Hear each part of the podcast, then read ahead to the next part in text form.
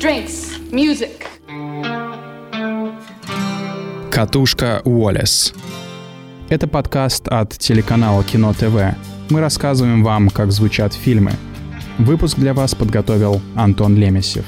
С любовью к кинематографу и музыке. Гораздо ближе к Евросоюзу, чем к Санкт-Петербургу и Москве, Выборг — это город уникальный для России. И все чаще слышишь про него, про почти Европу, куда легко добраться из Питера без визы и ПЦР-тестов.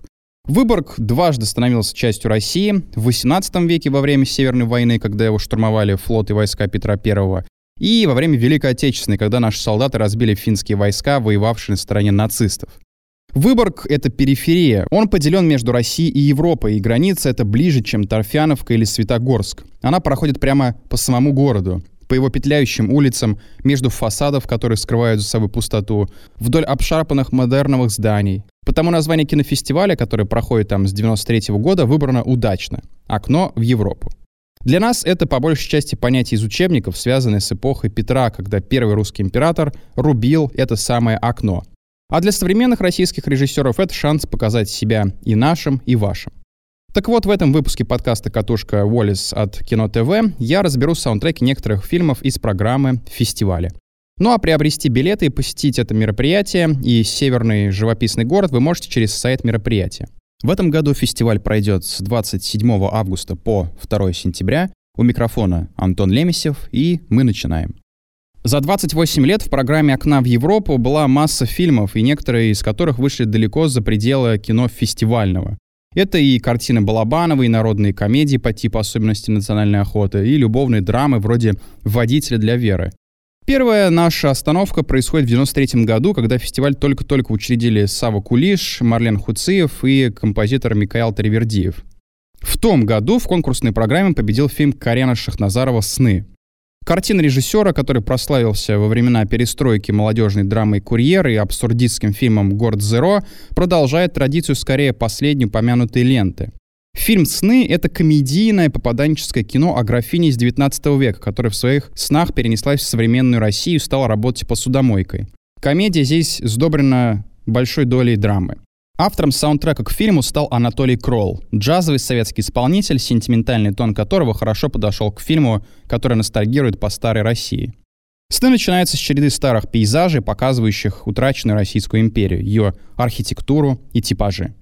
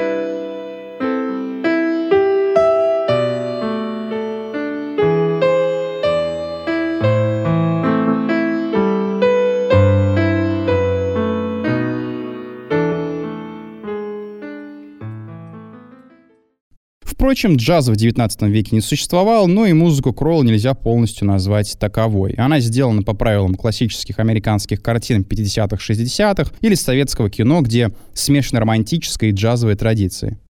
Во сне графиня влюбляется в эротического фотографа, роль которого исполнил Олег Басилашвили. В современной капиталистической России ее талант нужен для одного — продавать свое тело и помогать выжить прохиндею.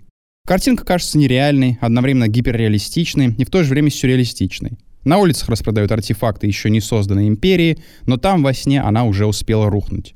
Музыка Кролла, который к 90-м уже удостоился всех возможных наград и успел поиграть с оркестрами по всему Союзу, тоже стала будто бы имитацией. Способствует этому и дешевый синтезатор, который моментально выдает эстетику 90-х годов. Прежде всего, телесериалы и мыльные драмы, то есть худшие проявления за редкими исключениями.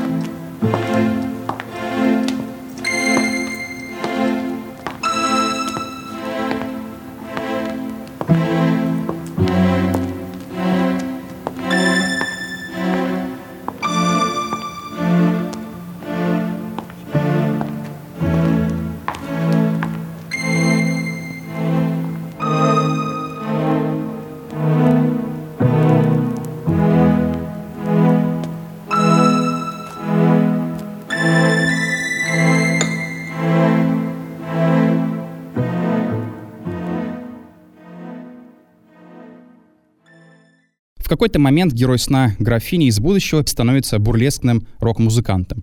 Вместе они поют похабную песню со сцены перед ревущей толпой молодежи. Вот они, 90-е, во всей своей красе. Смесь стиля и эпох без оглядки на жанровую сочетаемость. Кролл, как ни странно, устоял посреди этого китча и все-таки выдержал саундтрек более-менее в одном стиле. Если слушать его отдельно от картинки, то ощущается вся боль от потери времени, которой не вернуть. Ты возвращать, собственно-то, уже и нет смысла. Особенно сильно музыка сочетается с происходящим в финальной сцене, где графиня попадает в свое разоренное имение в будущем.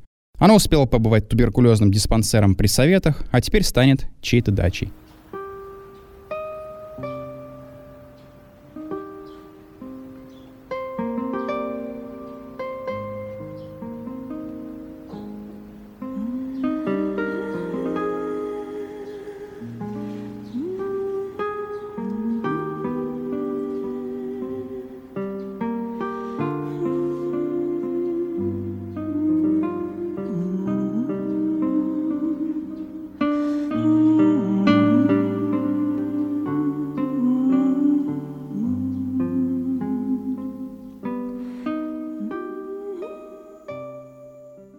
«Не надо было кричать «Ура!» Баварское бы пили», говорит солдату Красной Армии героине фильма «Незабудки».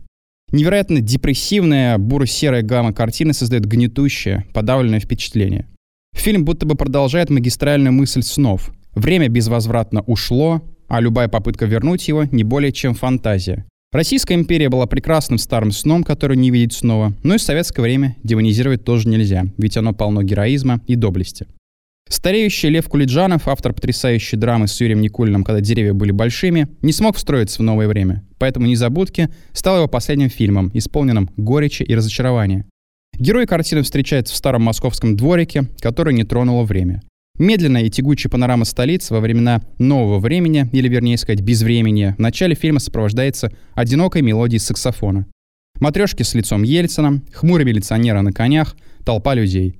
Все выхватывается мимолетно и не задерживается в памяти. И даже эту мелодию саксофона, сочиненную мэтром Микаэлем Тервердием, никто не вспомнит, если, конечно, не будет специально разбирать этот саундтрек, как я.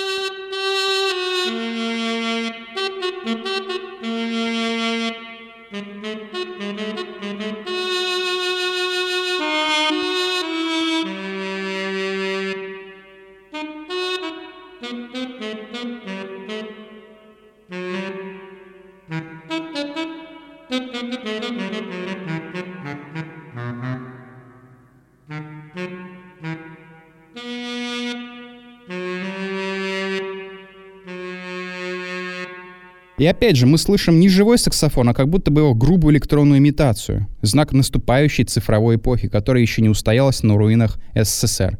Таково музыкальное кредо 90-х. Сентиментальность, всегда присущая Таривердиеву, перевоплотилась в полуцифровизированную беспросветную тоску. И если в сентиментальности еще блещет надежда, то тоска — это совсем другое. Это уже похоже на оплакивание трупа.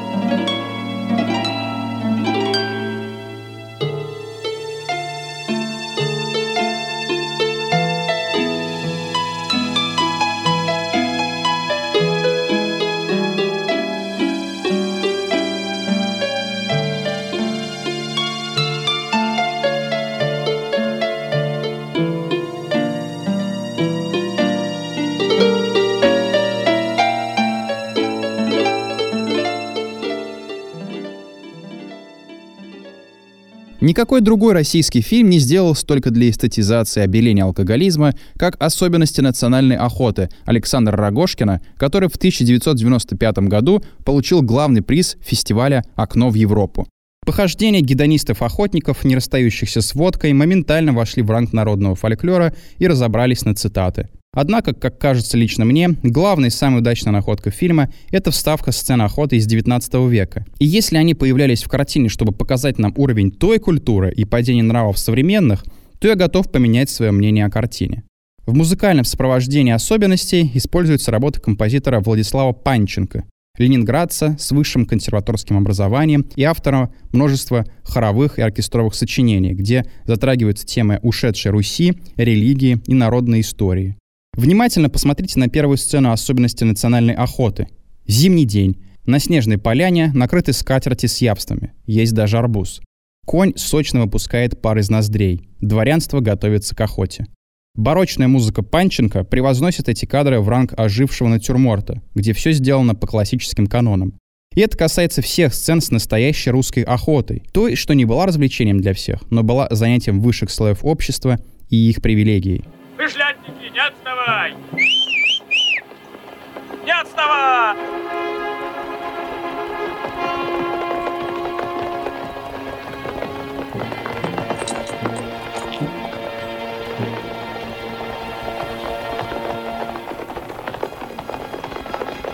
Месье! Allons en mot! Хорошая охота была. Нормально.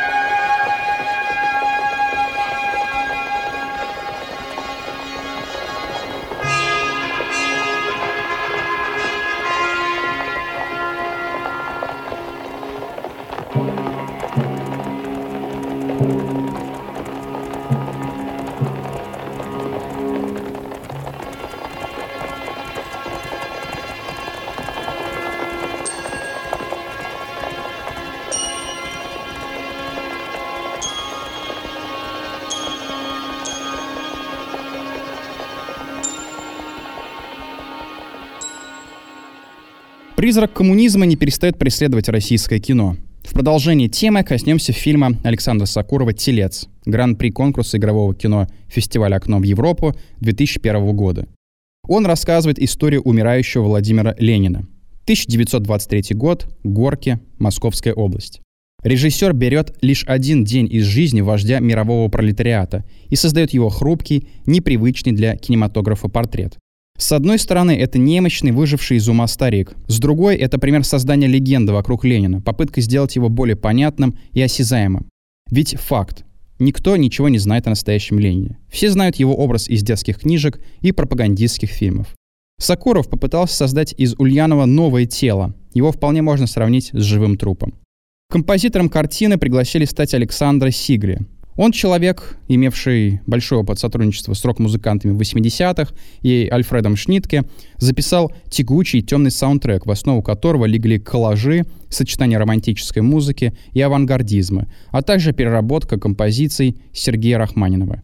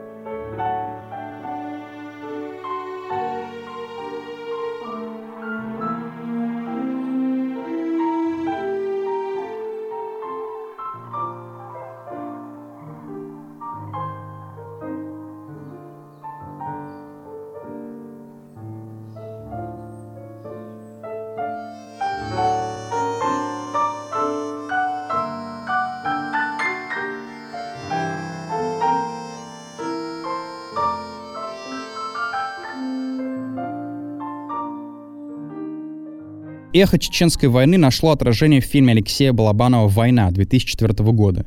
Не самая его популярная картина рассказывает о плененном русском солдате Иване, который чудом выжил и был отпущен на волю с другим заложником, англичанином Джоном. Совместными усилиями они вызволяют из плена невесту иностранца и попутно помогают разбить отряд террористов.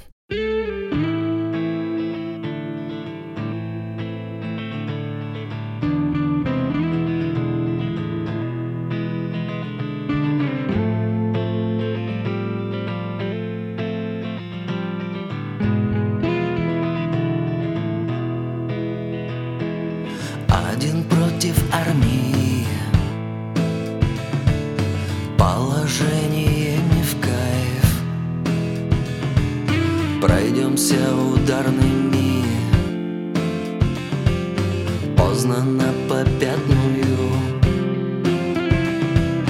Наставили галочек. Не послушаешь пластинку. Решетки из палочек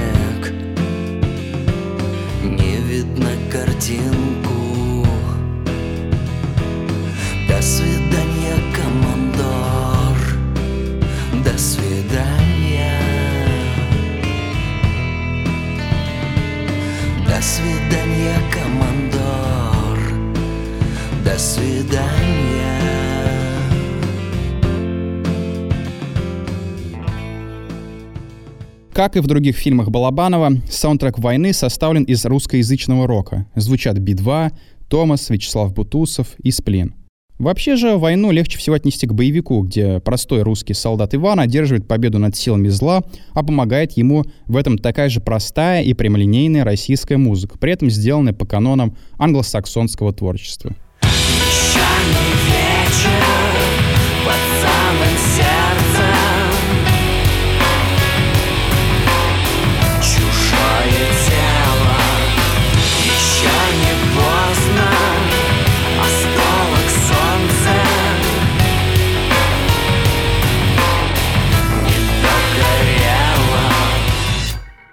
Неадекватные люди можно назвать самой адекватной российской комедией про молодых людей за последние лет 10. Это если не брать в расчет ужасное продолжение фильма. Но не суть. В 2010 году он взял гран-при «Окна в Европу» и, как пишут в сети, фильм 26-летнего дебютанта Романа Каримова привел в восторг и зрителей, и профессиональное жюри. Главной темой неадекватных людей можно назвать психологические проблемы. Они стали наиболее актуальны для городского населения развитых и развивающихся стран в 21 веке. Главный герой фильма Виталий из Подмосковья перебирается в столицу и обнаруживает, что его окружают сплошь и рядом люди с проблемами. Начальница страдает от нимфомании, друг садомазохист, а соседка Кристина явно имеет склонность к социопатии и не умеет налаживать контакт с людьми. Фильм при всем его юморе и остроумии показывает нам пустоту современной жизни с ее бесконечными однообразными офисами и квартирами, уставленными серийной мебелью.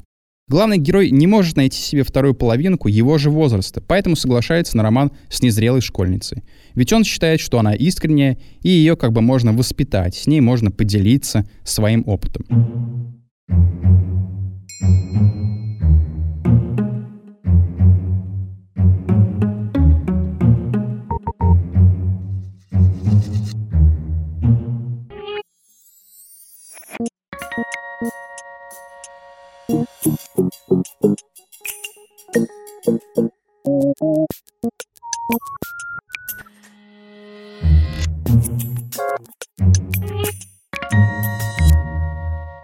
Что любопытно, автором музыки к фильму стал сам режиссер Каримов. Это не так часто встречается. Его саундтрек временами печален, временами дефрагментирован на маленькие кусочки, из которых, казалось бы, создан современный мир с его обилием стилей, отсылками к разным эпохам и жанрам.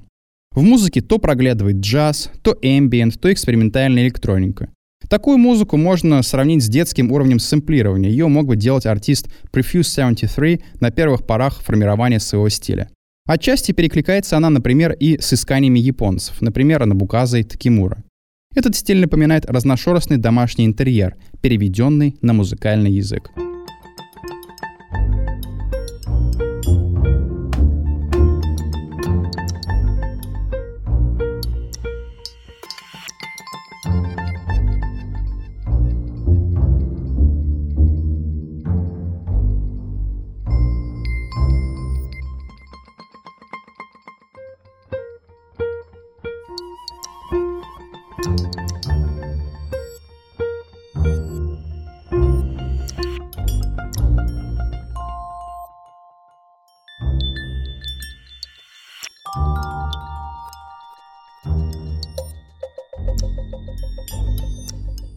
Этом году фестиваль «Окно в Европу» откроет два фильма. Во-первых, зрителям покажут документальную картину «Победа» режиссера Владимира Сидорова. Она рассказывает о праздновании Дня Победы в условиях пандемии. Ну а вторым фильмом открытия станет «Дело». Это новая работа Алексея Германа-младшего.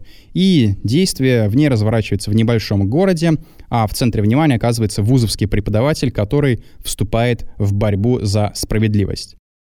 Ну, а что ж, на сегодня у нас все. Это был подкаст «Катушка Уоллес». Если вам интересно, можете посетить фестиваль «Окно в Европу». Начнется он 27 августа. Как видите, посмотреть там есть что.